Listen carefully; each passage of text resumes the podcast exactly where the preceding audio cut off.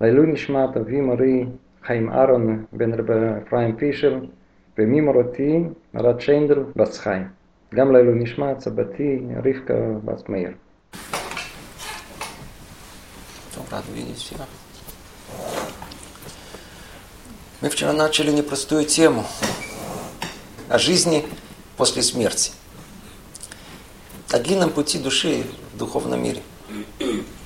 Для нас, ну, для тех, кто в этом мире, это выглядит э, трагично, но довольно просто. Умер. Ну, и все. А вот для души, оказывается, это только начало. Оказывается, смерть, смерть это не одноразовый акт. Оказывается, не так просто умереть. Смерть соотносится со злом.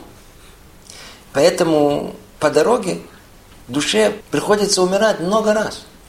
Много раз, чтобы умертвить все зло, связанное с прошлой жизнью.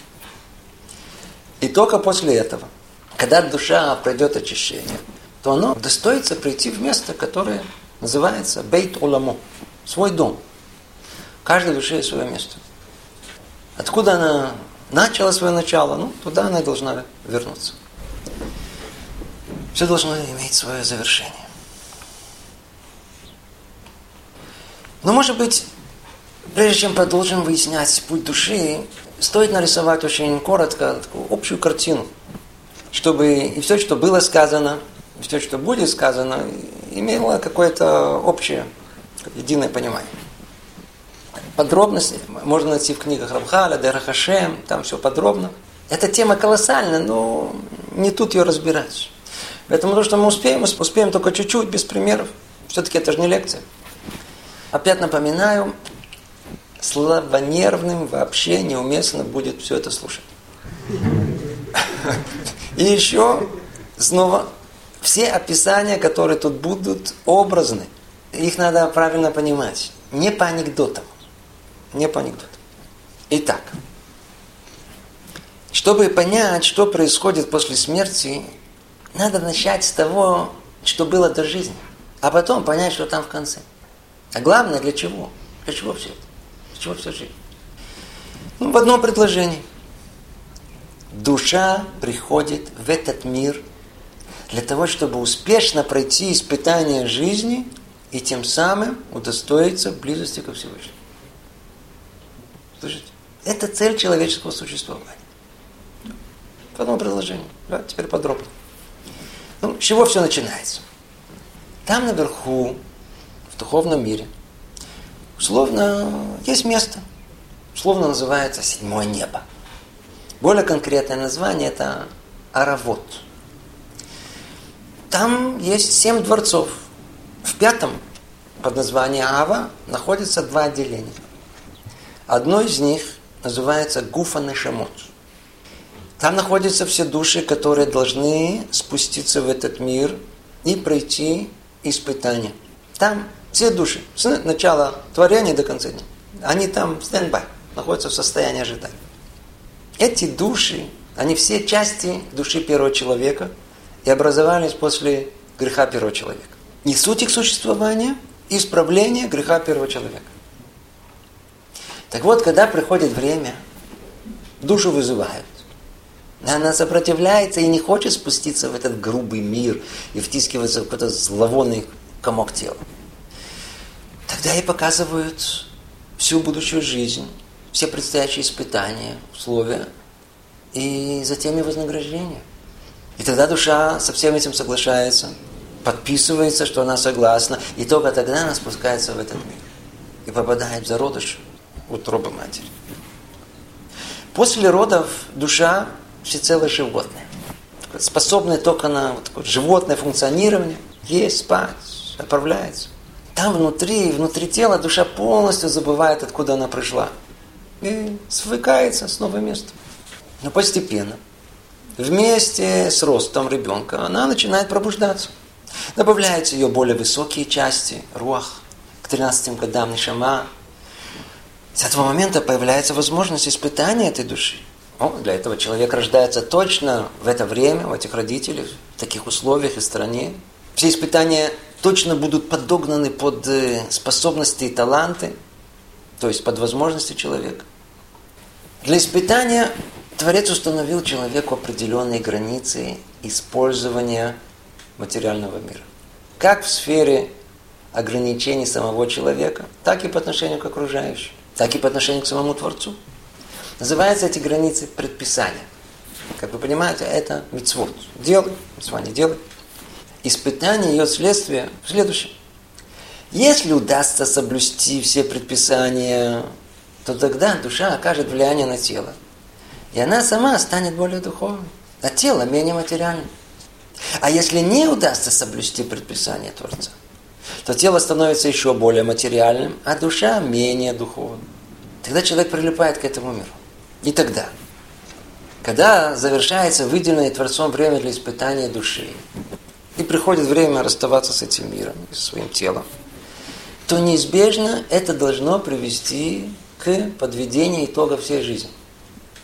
Смерть – это освобождение своего «я» от материального тела. От занавеси, которые скрывает весь духовный мир. Вот тогда, тогда приходит страшный шок. Когда вдруг выясняется, что все, что казалось реальным и важным в жизни, оказалось на самом деле иллюзорным, пустым, никчемным. И наоборот, все, что считал выдуманным, ложным, датишники придумали, фуя, все оказалось реальным истинным. Ужас. Но уже поздно, ничего невозможно изменить. Изменить можно было только при жизни. Чува называется. Можно было стать бальчува. Увы, при жизни это и смешило, и раздражало. А после смерти хочется локти кусать. А уже ничего изменить нельзя. Но тогда и приходится начать длинный путь подведения итога своей жизни. Вот такой, как он есть. Ну, начинается с того, что первым делом необходимо максимально отделить душу от тела. А это не просто, ведь она прилипла к нему. Поэтому, как вчера говорили, в первые семь дней необходимо душу вытрясти из тела. Как это называется? Называется хибута кевер. Это вот так. Кто посвятил себя своему телу, ублажал его всеми видами удовольствия, в основном ел, пил, кушал, снова кушал, кушал, размножался, лежал, загорал, натирал, кушал, кушал, лежал и умер. То этот процесс окажется необыкновенно болезненным и причинит душе невероятное страдание. А вот у человека, который владел своим телом, кормил его, но только необходимым. Нормально. Этот этап довольно лег. Пару раз встряхнуть, и душа уже оторвалась. Кстати, стоит отметить невероятное милосердие Творца. Невероятное милосердие, который, который подарил человеку старость. Старость. Постепенное дряхление тела. Тем самым подготавливая его к миру духовному.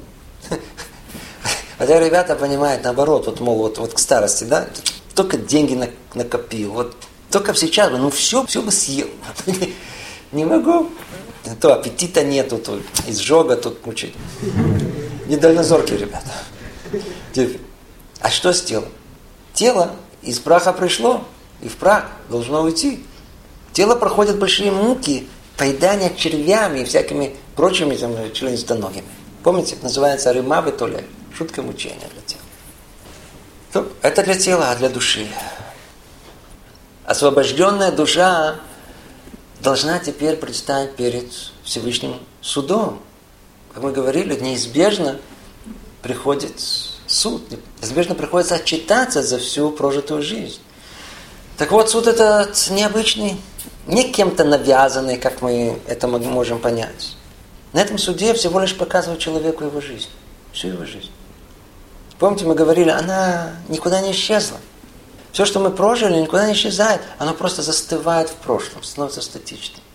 Все прошлое человека становится музеем его жизни. Его можно посетить, но вы ничего в нем изменить уже нельзя. Вот этот музей откроют на экспозицию. Не как в кино, можно будет узреть все, что там находится. И тогда душе показывают, как в кино, всю его жизнь. Все мысли, фантазии, решения – все деяния, как хорошие, так и плохие, даже самые интимные, все то, что хотел скрыть. И ужас в том, что этот фильм смотрят и все участники этой жизни, все, кто участвовал во всем этом. Это один фильм. А потом показывает еще один фильм. То, что изначально для этой души было запланировано. Те возможности, которые были предоставлены душе, но, увы, не были использованы. И тогда, и тогда сравнивают одно к другому, и на этой основе и устанавливают на весах справедливости меру успеха души в этом мире. И при этом отдельно учитывают все страдания человека. И тут, может быть, стоит э, э, остановиться, подчеркнуть, существует типичное заблуждение. Как правило, понимает, что цель суда – наказание. Это так только в человеческом суде. Но суд божественный не ищет, как человека наказать, а как помочь ему очиститься от плохого. И тем самым помочь ему хоть э, какой-то своей частью попасть в то место, где можно будет достоиться близости со Всевышним. Там в ясном мире нет сомнений. Нет сомнений, что содеянное было настоящим злом. И оно повлияло на чистоту души, запятнало ее. Хочется это зло стереть, как будто его и не было. А душу очистить. В этом суд божественный и хочет помочь. Там не хотят наказать. Нет смысла в наказании. Но тогда как же можно стереть плохое? Как можно душу очистить? Для этого существует два разных механизма.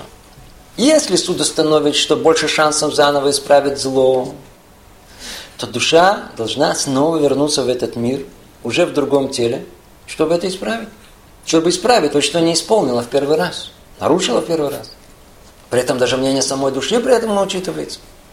А если высший суд решит, что шансов на исправление немного, и прегрешения таковы, что не требуют исправления зла – то тогда останется только душу очистить от нечистоты. И она не может во всем этом существовать.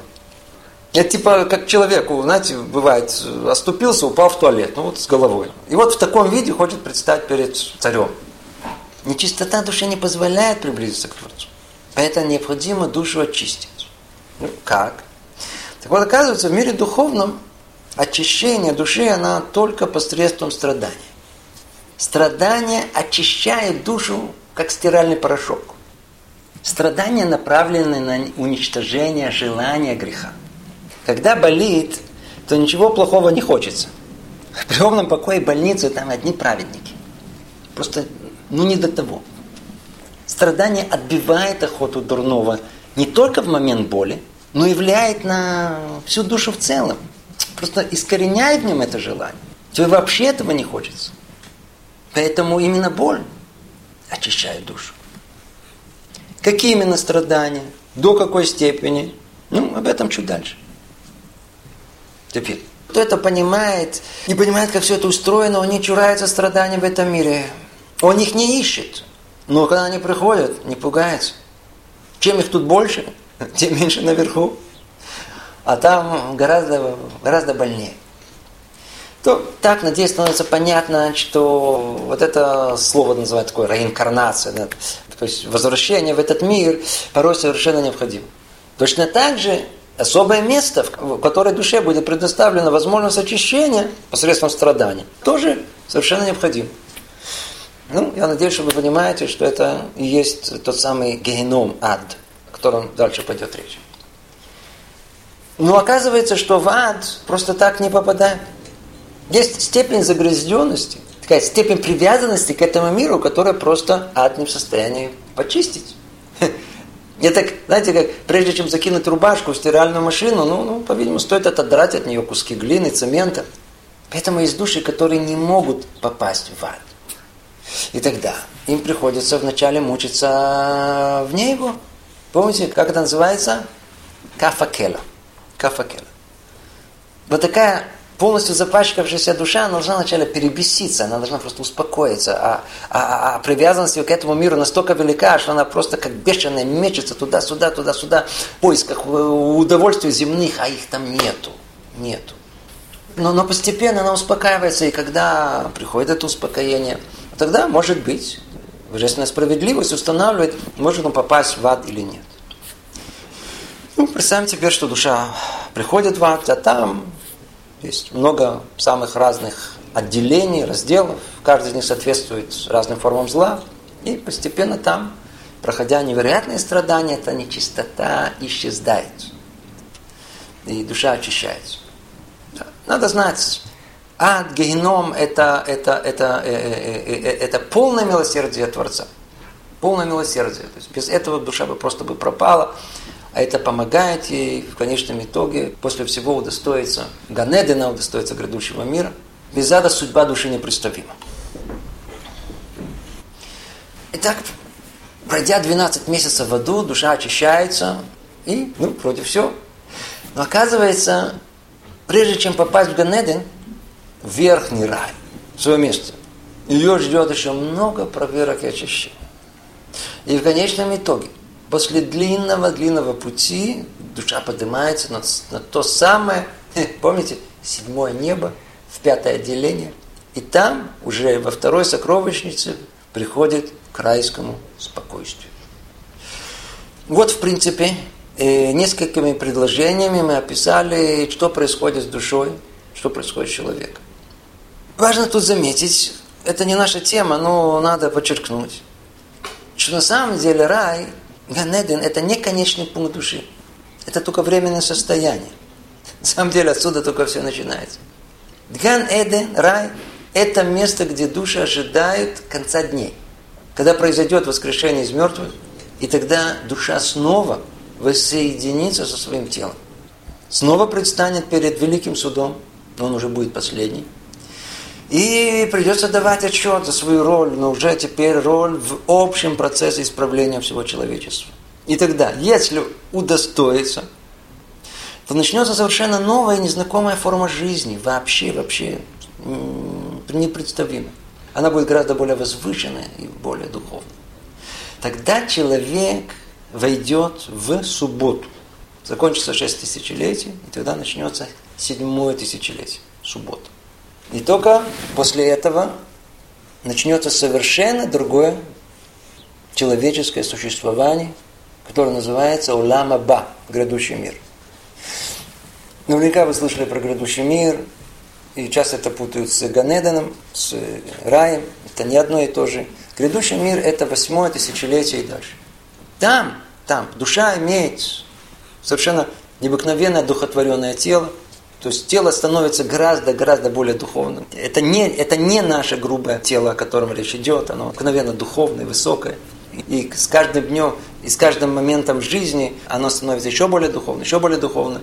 И так проходит восьмое тысячелетие, проходит девятое, и так до десятого тысячелетия. Пока, пока все души и не придут к полному единству.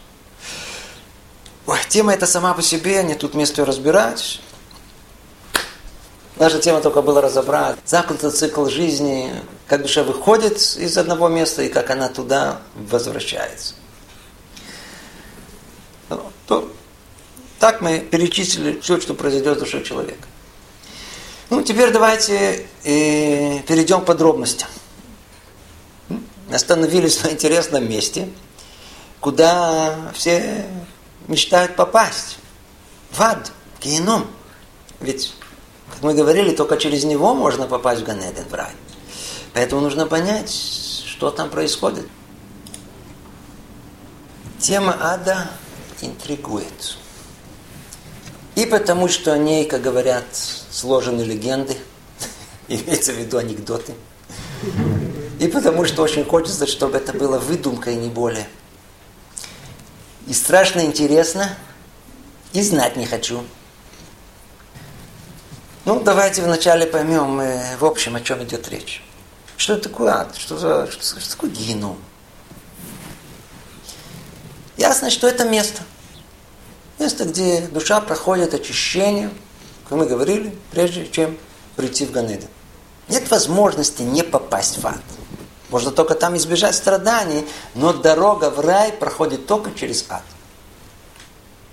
Что за очищение, которое душа проходит в аду. Что за страшные муки и страдания ждут ее там. Если обратимся к нашим источникам, то можно найти там, по крайней мере, три определения сущности ада. самое распространенное, самое известное. В аду горит огонь. Огонь, огонь. Адский огонь. Это одно определение. Второе определение, которое мы находим, это ад это страшное сожаление, раскаяние души. И есть еще третье определение, которое дает мораль, мипрак, о том, что ад, сущность ада это эдер, ничто, отсутствие. То, на первый взгляд, что-то не совсем понятно, понятно, какая связь между этими определениями. Давайте постепенно углубимся. Начнем с того, что на более известно. С огня. Там все горят. Это образное описание вошло в эпос всех религий. Поэтому всем это до такой степени известно. И у нас, как правило, во всех источниках наказание ада описывается огнем. Огонь жжет, приносит страдания. Тут же заметим, не ангелы. Присутствие ангелов-губителей только направляет это наказание, но не они его осуществляют. Э, поэтому надо выкинуть из головы все эти картинки с чертями. Огонь. Огонь. Надеюсь, вы понимаете, что речь идет не об огне физическом. Очевидно. Мир-то духовный. Но тогда почему такая аллегория? Потому что огонь физический точно соответствует прообразу огня духовного. А ну, какое свойство огня? Основное. Оно полностью сжигает все, что горит. И при этом ничего не оставляет. Если поднять температуру, то и пепла не останется. Огонь выжигает, все уничтожает. Что ему соответствует в мире духовном? Сейчас слушайте внимательно. А соответствие ему это мера правосудия. Все по справедливости. Так же, как милосердие, оно представлено в этом мире водой, которая все соединяет и дает жизнь. Так правосудие представлено в этом мире тем, что рассоединяет и уничтожает. Так вот, правосудие это, и есть духовный огонь. Он уничтожает зло, сжигает ненужное, ложное, все в подряд. Пока не останется только реальная истина. То есть ад не исправляет зло, а уничтожает его. Столько времени, сколько зло существует, огонь ада будет на него воздействовать до полного очищения. Ну, хорошо. Это средство уничтожения зла. Но что и само зло? Что там, что там уничтожаем? Так вот, оказывается, ну, как мы уже упоминали, все, что человек прожил, думал, действовал, говорил, все оставляет свой след на, на душе самой. И тогда в этой душе находится то, что у нас определяет как нечистота. То есть оставляет вот это зло, оно как бы находится в, этой, в, самой, в, самой, в самой душе, в целями ее, в целями. И вот там, туда, туда и приклеено это зло. Оно имеет название. Тума. Тума. От слова тум. Закрытый. Это духовная нечистота. Тума – это духовная реальность, которая приклеилась к «я» человека. Теперь, как она образуется? Эту реальность человек сам породил, как мы говорили, нарушая повеление Творца. А ну задумаемся. Да? Вот сверху виднее лучше. Если Творец нам запрещает, значит очевидно, что это приносит нам вред. Пачкает нашу душу. А мы, мы как маленькие дети, которые видят только то, что, под, перед, то, что перед носом. Этого не замечаем. И не хотим замечать. Что-то а хочу, да, опс, и в лужу. И по голову все испачкали. То есть, другим словом, если запрет нарушен, то тем самым мы сами себя выморали. По уши запачкались. Только не чувствуем это, как не чувствует то известное домашнее животное, которое наслаждается в луже с грязью. Зло – это духовная нечистота, тума. И, и не подумайте, что речь идет только об убийстве, там, воровстве, типа этого. В самом деле, чуть ли не каждая минута жизни может создавать туму. В принципе, ад у человека уже сейчас. Только он это не осознает. Вот, вот весь тот рой пустых обрывков мыслей, поток нескромных картинок, дворцы глупых фантазий, все то, что мелькает постоянно у человека, уже только это, это уже ад, это уже только это. Понимаете, жизнь человека 70-80 лет. Это фабрика. Это фабрика, которая постоянно, беспрерывно что-то производит. Производит своими деяниями, производит своими мыслями, фантазиями. Что будет произведено? О, это выбор человека. Если не будет предпринимать никаких усилий, неизбежно он будет производить туму, духовную чистоту. И тогда, как говорят, желающему замораться, не мешают. Хочешь это, не принимаешь усилий, пожалуйста, живи в этом, находись в этом. Но только надо знать, что это еще не все. Оказывается, что мало того, что человек сам себя может изморать, это приводит к тому, что ему как бы э, э, э, добавляет еще свыше то, что он уже сам надел. Как говорят у нас мудрецы, мецва тянет мецву, грех тянет грех. Что это значит? Реальность греха, тума, она как любая реальность должна получать откуда-то энергию на существование. Так вот, этой туме не дают сверху ее, не дают ей там пищу отдельную, а заставляет получать от самого производителя, от самого грешника. То есть тума ищет получить средства своего существования тем, что будет снова осуществлен тот же самый грех. Это и приносит необыкновенное удовольствие. Тума наслаждается нарушениями, в особенности бездельем, пустословием, в удовольствие.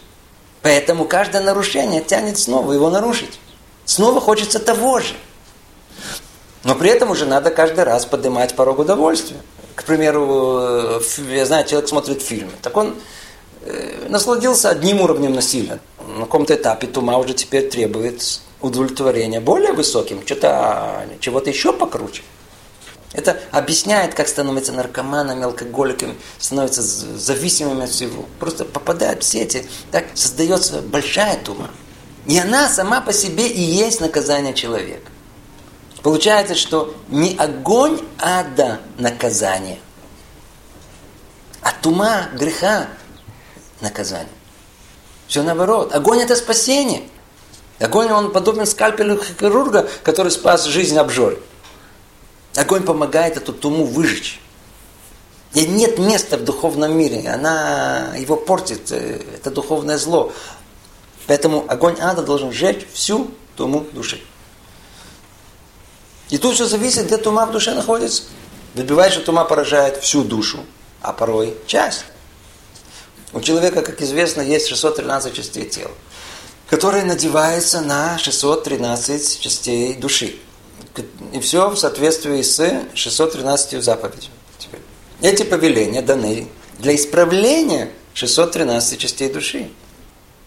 Если человек грешит, но не всей душой, а только специфической частью, то она и только она должна пройти очищение. И тогда, после всего, такая часть может остаться неполной или вообще перестанет существовать. Это как э, при лечении больного. Спасли жизнь, но пришлось ампутировать орган. И тогда души останется только часть ее. Ой, итак, ад это огонь. Огонь выжигающий зло тумы. И после огня останется то, что останется. Это суть э, ада. Огонь, огонь, огонь. Теперь давайте попробуем понять более специфично, о каком духовном огне речь идет. Чтобы не представлять огонь физический или не представлять как-то огонь уничтожает, ума, что там на самом деле происходит. Каков духовный эквивалент огня? Так вот, то, что дает душе ощущение постоянного, такого беспрерывного горения, это душевная боль. Мы привыкли к страданиям тела. Стукнулся, заболел, зубы болят. Но страдание души ни с чем не сравнимо. Это горит внутри, постоянно, это огонь. Что имеется в виду? Есть душевная боль, боль сожаления. Есть еще одна боль, боль стыда. Сожаление и стыд – это тот огонь, который может выжать туму, нечистоту души. Ну, как говорил писатель, чтобы не было мучительно больно, за бесцельно прожитые годы. Да-да-да.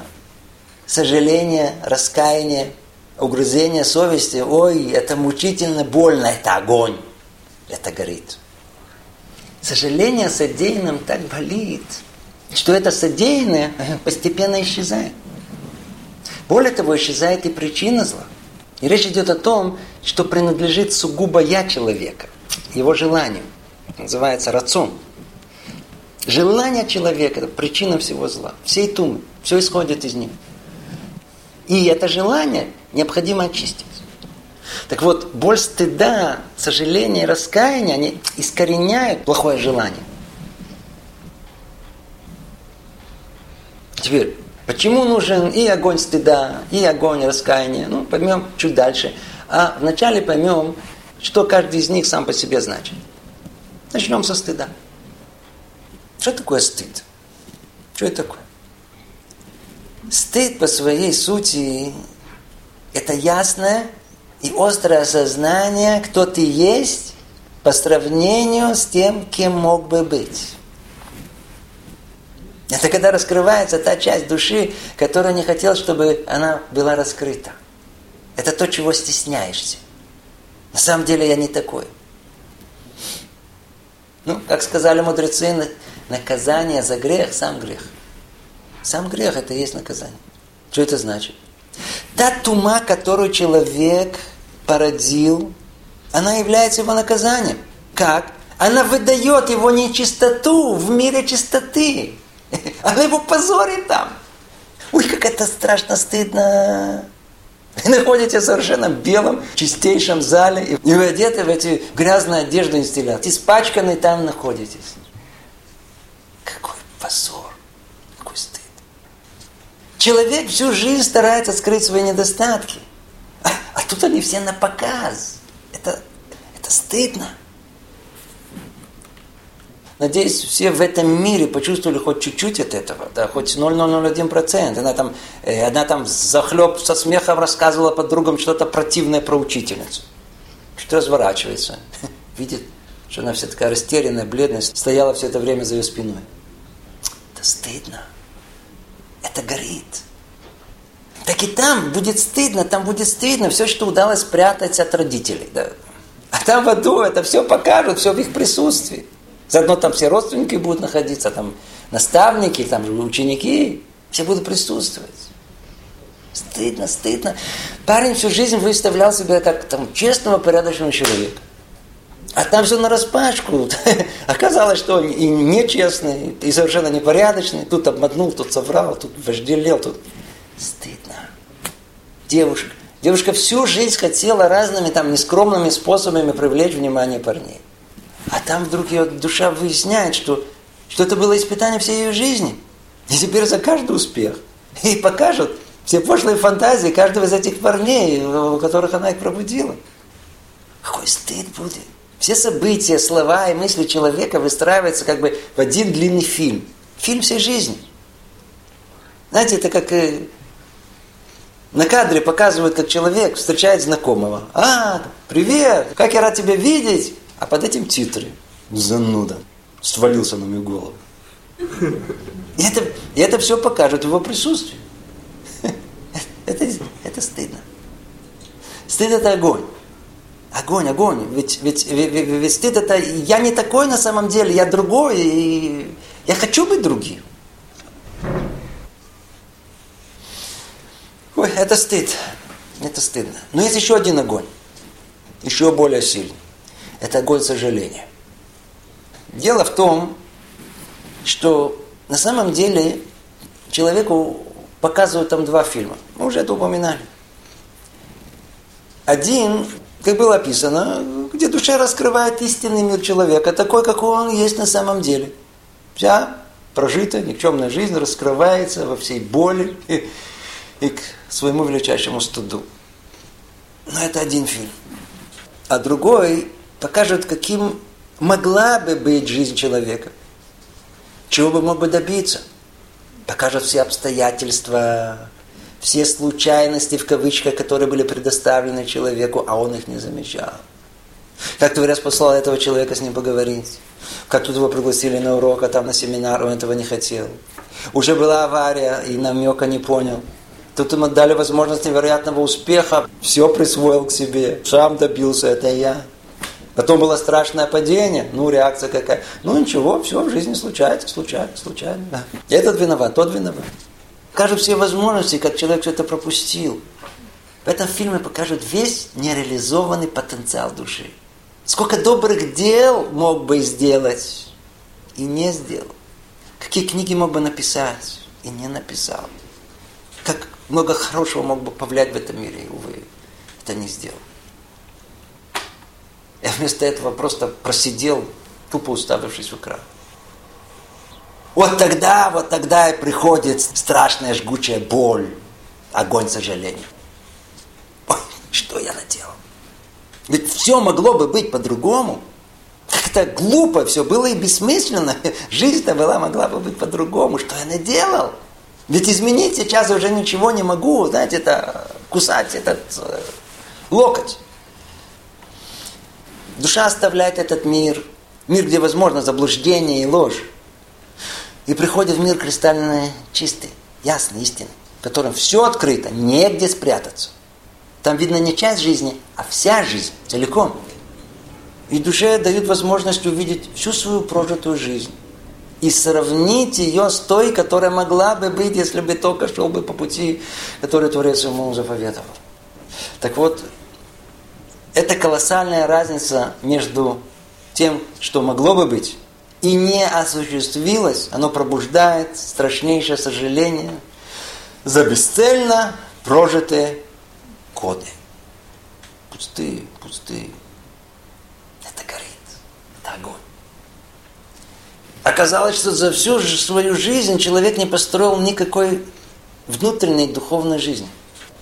Того самого основного, которое должно существовать навечно, и которое он навечно потерял. И речь не идет только о людях светских. Это могут быть и люди религиозные, которые все соблюдали машинально, учили Тору, но никогда ее не понимали. Никакой внутренней жизни самой по себе они не выстроили. Ой, это невероятная сторона самой себе, собой по себе. Ведь они, они-то знали, что мир грядущий, э, мир утонченной духовности, себя надо к нему подготовить, сам, учебой Торы, добрыми делами, исполнением повелений, осмысленным чувством, созерцанием. Должен быть целый духовный внутренний мир человека. Ой, и ничего не подготовили. Можно себе представить степень сожаления от отсутствия духовной жизни?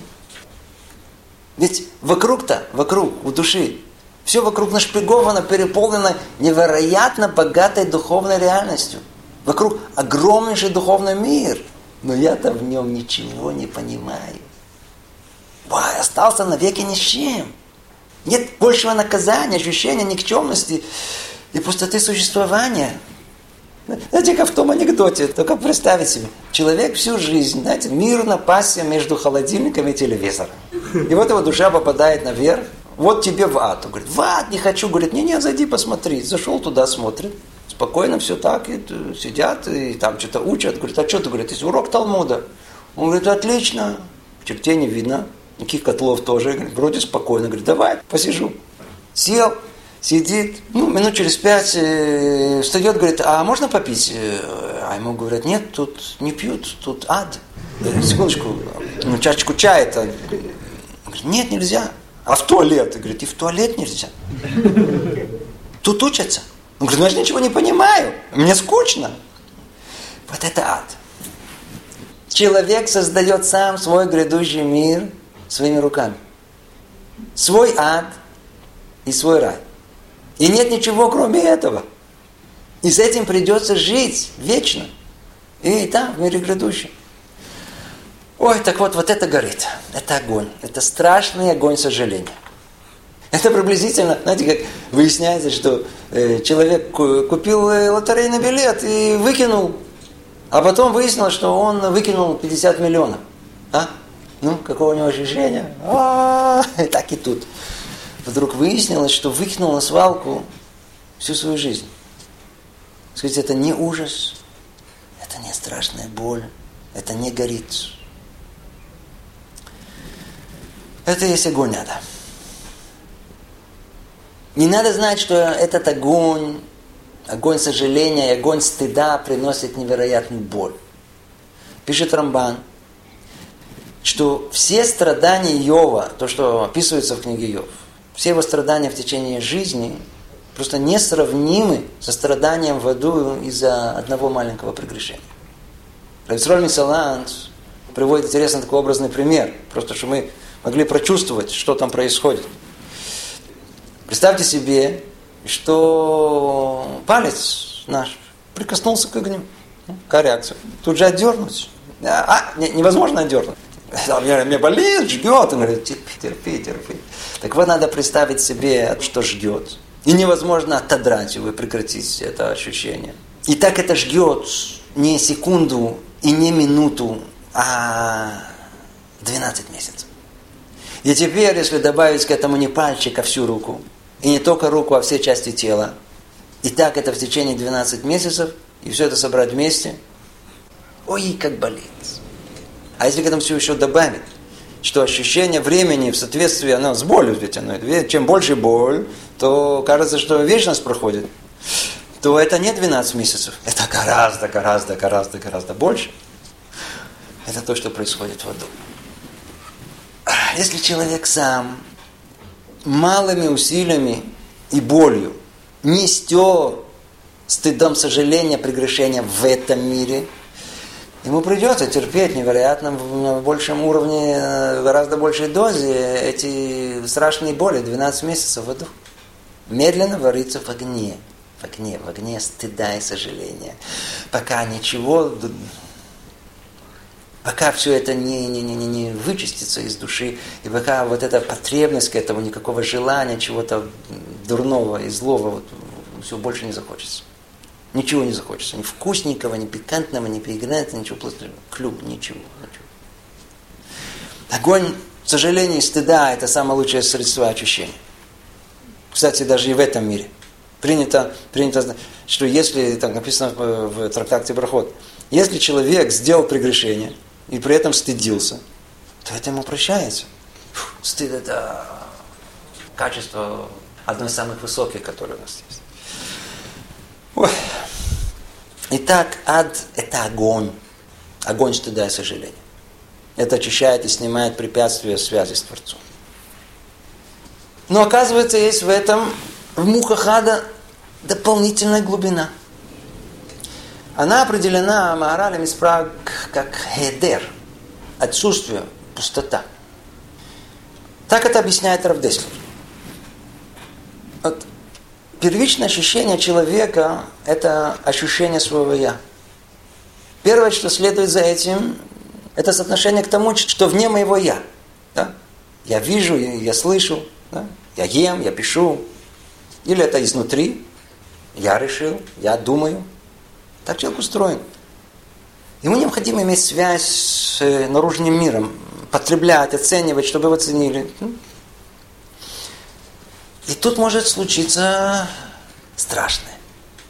Человек, который всю свою жизнь построил только на привязанности к этому миру. К вещам, деньгам, пище, обстановке, новостям, людям вокруг и так далее. И типа этого. После смерти обнаружит, что все это не существует. Его не окружает. Попав в духовный мир, он ощутит только свое «я», без еще чего-либо. Все исчезло. Все, что он считал миром, таким реальным, все, что было в центре его внимания, его интереса, постоянных забот, все вокруг исчезло, отсутствует. Нет ничего, клюм, ничего не существует. Теперь скажете, хорошо, все исчезло снаружи, но у человека-то есть что-то внутри. Ведь, ведь в этом мире, да, вот человек, попавший в совершенно закрытое место, да, один одинешенек, зажатый, я знаю, там, со всех сторон, в яме сидит, он какое-то время продержится. Как? За счет прошлого. За счет вспоминаний прошлой жизни. Но это только в этом мире. А там? Там-то все же это ложь. Все, все, все это открыто, очевидные пустые фантазии, которые никакого смысла не имеют. Более того, это же страшно вспомнить. Э, в аду, да, да. Вспоминать э, в, в, в геноме удовольствие э, за свою грешную жизнь. Ведь все же человек, как правило, вспоминает это всякие там приключения, успехи там, в области запретных отношений с противоположным полом. Это вспоминать. Более того, с позиции уже души, которая находится там, она же понимает, что все, что человек прожил, смысла никакого не имеет, никакой ценности.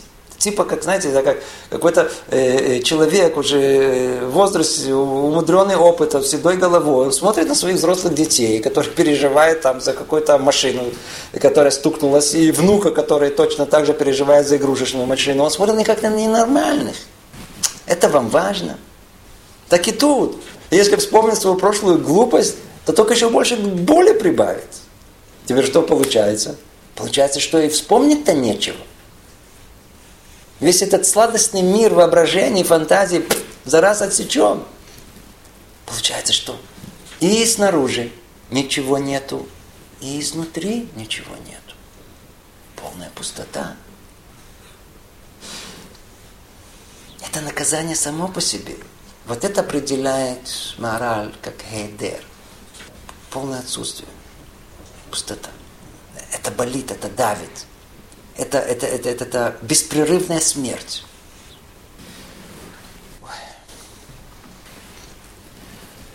Надеюсь, э, теперь понятна и связь. Мудрецы дали аду три разных определения, которые на самом деле имеют один смысл. Как было сказано, в аду огонь. Но не огонь физический, а огонь стыда и сожаления, который сжигает все пустое и ложное и превращает в ничто, в гедер, в отсутствие. И вот тогда болит все, что сжигает, и болит, что остаешься ни с чем. Ни с чем. Это страшное-страшное наказание. Это страшная боль. Понимаете, какую трагедию нашей жизни? А ну, я, я извиняюсь, может, еще, еще чуть-чуть. Тут, тут, тут это надо, надо понять. А ну, а ну, а ну посмотрим общий взгляд. Изначально, изначально первый человек, он находился на полном обеспечении. И, и, и жил всецело жизнью духовной. Как только он согрешил, произошел глобальный катаклизм. И в мир пришло проклятие. Все то, что делалось для человека посланниками, ангелами, теперь пришло человеку делать самому.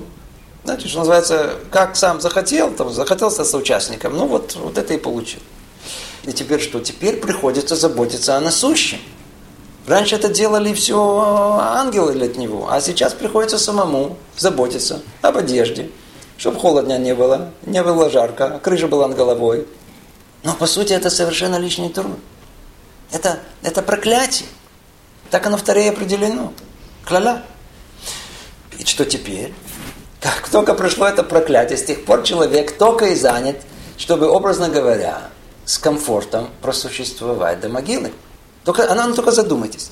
Гений сотен тысяч ученых, миллионы инженеров, миллиарды рабочих, чего только не придумали, а? Синус на косинус, Эйнштейн. Все в конечном итоге для чего? Чтобы можно было жить сытно, слышите? Жить сытно, комфортабельно, безопасно, не скучно. Ну и передвигаться с места на место побыстрее. Поддерживать связь, быть в курсе дела. И все. И самое страшное в этом, что настолько к этому привыкли, настолько погружены в эти постоянные заботу и суету, что полагаем, что для этого и только для этого мы тут в этом мире появились. Надо улучшать технологию. И тут вдруг выясняется, что всего этого не надо. Не надо. Все усилия, титанический труд усовершенствования удобств жизни, по сути, для цели нашего человеческого существования совершенно лишние. А именно этим мы все время заняты. Это не больно будет выяснить нам это. Это же от сам по себе. Не имеется в виду, что заботой о себе вообще не надо заниматься. Наоборот, сам Творец повелевает развивать познание, усовершенствовать средства существования, но превратить это в основное и в исключительное занятие – это фатальное заблуждение. Все достижения прогресса только средства, не самоцель. Если посвятить свою жизнь только средствам, то она становится бесцельной, бессмысленной. без базы, без опоры существования. Только в этом мире есть возможность построить мир воображаемый, мир несуществующий, ложный, и считать его реальным истинным. Но как только воображение прекращает существовать, человек-то должен где-то находиться. Он вдруг обнаружит, что у него нет э, ничего, нет своего мира, нет места. Вот это есть ад, это геном. Это невероятная мука, потому что соотносится с существованием по сути. У души нет места. Поэтому в книгах описывается, что негодники все время порхают. Они порхают, потому что у них нет места остановиться, нет места спокойствия, нет дома, нет, нет, нет места для существования. Это не в том смысле, что я, человек, исчезает. Если оно исчезнет, то не, не будет кому страдать. А смысл в том, что я остается без ничего, без возможности влияния святого. Чистота духовности просто отсекается от этого я, отсекается навечно. Все, что я сейчас говорю, только что вы знали, самая высокая степень зла, только для самых больших негодников. Это, эту ступень наказания в аду называют карет, карет. Наверняка слышали. Ой, это ада. Все, что было описано, чуть-чуть это сущности ада. В каждом частном случае огонь ада должен выжечь накопившееся зло, нечистоту души и подготовить ее к пребыванию в Ганедале. Все в надежде, что после всего этого хоть что-то останется от души. Надо знать, что в ад попадают только те, кто что-то хорошее сотворил, чтобы от него что-то осталось. Только они должны пройти очищение, э, чтобы то хорошее, что они сделали в жизни, осталось в чистом виде. Поэтому только полные негодники наказывают, наказываются карет, полным отсечением от жизни. Не, не. То подведем итог. Снова, ад не уничтожает, не наказывает. Это не цель его существования. Ад должен исправить, очистить душу, помочь ей попасть в рай. Фу. Давайте передохнем. А ну, может быть, что-то полегче. Э, займемся техническими деталями ада. Это, это то, что народ любит слышать. Их много. Невозможно все перечислить, только самые общие и необходимые. Слово ад переводится как гейну. На самом деле существует семь разных имен. Шоль, Авадон, Бершахат, Бор, Тит, Цальмавит, Эрестахтит. Что, что, что, что, что эти имена означают? После суда или после кафакера душу передают ангелу под названием Дума. Он там главнокомандующий, генерал.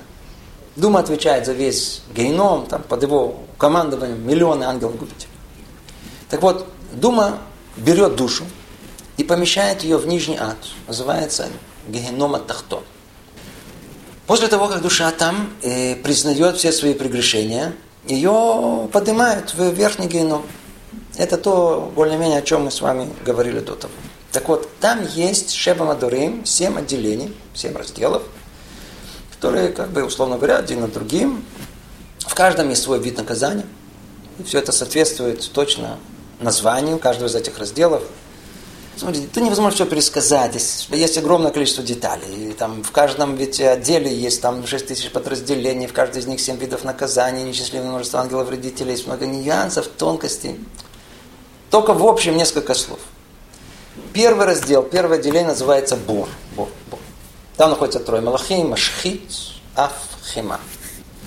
Это наиболее э, легкое отделение ада.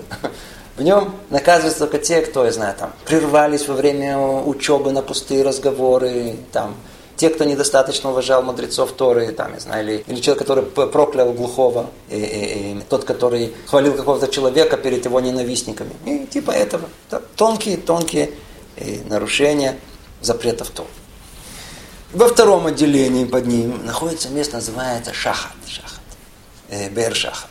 Там, э, там пытают горделивых. Те, которые э, стыдили других э, там, в незнании Торы, так что их лица бледнели. Э, те, кто радовались неудачам других людей. Поднимали руку на других или проклинали их. Ну, типа этого. В третьем отделении, это, это место называется Вадон или Дума, э, там э, наказывают такие грубые души, грубые, грубые, которые возвышались над другими, там, своими знаниями. Э, там же наказывают за злословие. Губы будут гореть за каждое слово на каждом этаже. Там же наказывают те, которые судили других со стороны зла, а не со стороны добра. Те, кто занимали деньги под проценты, объясняли Тору по-своему, каким кажется, а не согласно мудрецам. Называется, 71 э, объяснение. Там же те, которые говорили посередине молитвы, отсмеивались над другим. Обратите внимание, в верхних частях э, в основном наказание только для тех, кто жили в еврейской жизни.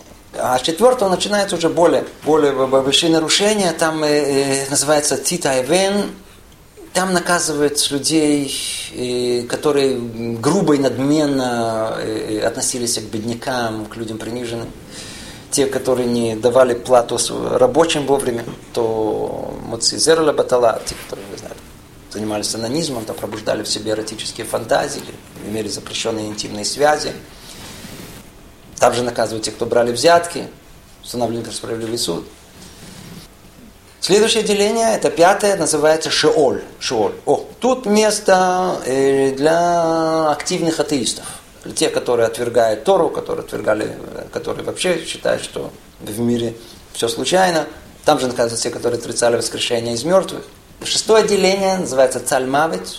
Это для тех, кто не соблюдал чистоту семейных отношений. Жена не ходила в микву, а он, представляете, где-то находится. Да, да. Это, это, это еще ниже, чем активный атеист негодник. И самое последнее, седьмое деление, оно самое страшное, называется тахтитарец. Оно, это, для, это для тех, кто глубоко, глубоко погружен в грех, и, и тех, которые, которые влияли на других, чтобы они грешили. Это в одном слове, это, тут, тут лучше не входить в детали. Есть кто проходит все эти отделения, а есть кто только часть. Есть кто изначально должен пройти все. Из тех, кто должны пройти все, это те, которые страдали гневом. Они проходят через все отделения. И, а есть те, которые откуда вообще не выходят. Наказание типа, знаю, там, к примеру, тот, кто был в интимной связи с замужней женщиной, или там оскорбил публично человека, он там стал бледным. Изначально они как бы не выходят из ада. В аду, как было сказано, в каждом отделении есть огромное количество подотделений. Э, почему? Потому что в каждом нарушении есть свои тонкости. И для каждого есть свои наказания, при этом все учитывается. Там сделано было с намерением или без намерения, с удовольствием или без удовольствия. Там бежал это сделать или не бежал, восхищался этим, нет, повторил, сколько повторил и, и тому подобное. То, тут есть огромное количество деталей, если его не помянешь, и не хотелось бы пугать. Не хотелось бы пугать особенно смелых и отважных. Теперь, надо знать, что все души должны пройти через гену. Как мы говорили, даже души праведников. Ну, какая разница? Они проходят только через первое деление, верхнее. И там огонь ада их практически не задевает, так как их мицвод защищает. Да. Или точнее сказать, что у них просто нет тех нарушений, которые этот огонь может э, сжечь. Еще, в геноме наказываются только с 13 лет. Не как Хебута Кевер. Хебута Кевер должны все пройти, даже дети. А в геноме только с 13 лет. Теперь, Кроме этого, еще причины, по которым душа может вообще не попасть в геном. Это особые заслуги. Особые заслуги э, праведников, которые очень страдали от бедности. Или тот, кто по-настоящему там э, занимался милосердием и гостеприимством, цдакой, э, любил наставление чтения морали, там, был осторожен в молитве, в Кряшма, в Твилине, в Цицит, ходил навещать больных. Есть заслуги, которые позволяют не попасть в геном. Есть, есть исключения из правил.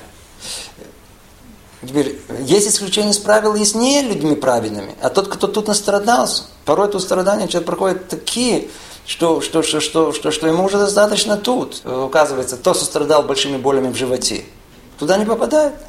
Знаете, знаете кто больше всего выигрывает? У, у кого жена такая, знаете, есть, есть, знаете, как бывает иногда дом, а там на заборе такая табличка. Осторожно, в доме, э, так у него осторожно, в доме злая жена. И он не может с ней развестись, из-за детей, предположим, да. Этот человек Бен Оламаба, да, этот человек сразу попадает в рай. Ему, ему, ему, ему уже тут столько досталось. Да. Или у кого написано у нас, у кого властная жена. Надменная властная жена, она, так сказать, управляет мужем. Так. Он тут настрадается, жуткое дело. Никакого у него жизни нет. Несчастный, несчастный. Но зато избежал геном. Оказывается, что это к лучшему. Интересно, что мудрецы раскрывают, что тот, кто обрезан, несмотря на все прегрешения, в конечном итоге протец Авраам его вытаскивает из генома. Ой, теперь, что еще только, чтобы закончить э, э, тему ада? Вот, смотрите, анекдоты правы. В аду, в геноме. У всех, кто, кого наказывает, есть перерыв. Перерыв, слышали? Когда? Когда? В субботу, праздники и в Рошходыш, начало, начало месяца. Поэтому, поэтому принято стараться молиться в Масей Шаббат по исходу субботы позже. Почему тогда и возвращают наказываемый в геном тоже позже. Э, по этой причине сын в первый год траура по родителям, э, ему желательно быть шалехом Тибура, да, кантором по исходу субботы. Теперь, но с другой стороны, с другой стороны, анекдоты не правы. Почему? Ведь э, эти перерывы только у тех, кто соблюдал субботу, а кто ее не соблюдал, то точно так же, как он не соблюдал, и не было у него перерывов и в этой жизни тут, значит, и там не будет перерыва. Обидно, что это делаешь? Сказано, что геном 12 месяцев. Но это только у тех, кто при жизни хоть на секунду сожалел о содеянном, а кто вообще никогда ни о чем не сожалел и не думал. Это может продолжаться неограниченное время, пока, образно говоря, он не превращается в, в прах в ногах праведников. Помните, мы говорили, карет называется. Ой, ой, ой, это гейно. Ой, неоднократно спрашивают вопросы, скажите, а что, что, что, что произойдет со всем нашим поколением, с поколением, вот, заблудшим поколением душ из Советского Союза, нашими бабушками, дедушками, коммунистами строили, строили советскую власть. Не знаю ответа, хотя очень хочется верить, что это все поколение, оно были гильгули.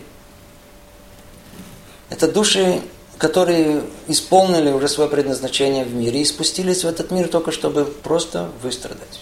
Просто чтобы страдать. Они, может быть, ничего, никакой воли Творца тут не выполняли. Они просто не знали этого. Не знали. Не надо было знать. Им надо было просто еще чуть-чуть что-то выстрадать, еще чего-либо добиться, что-то изменить, что-то исправить, и не более того. Так хочется думать.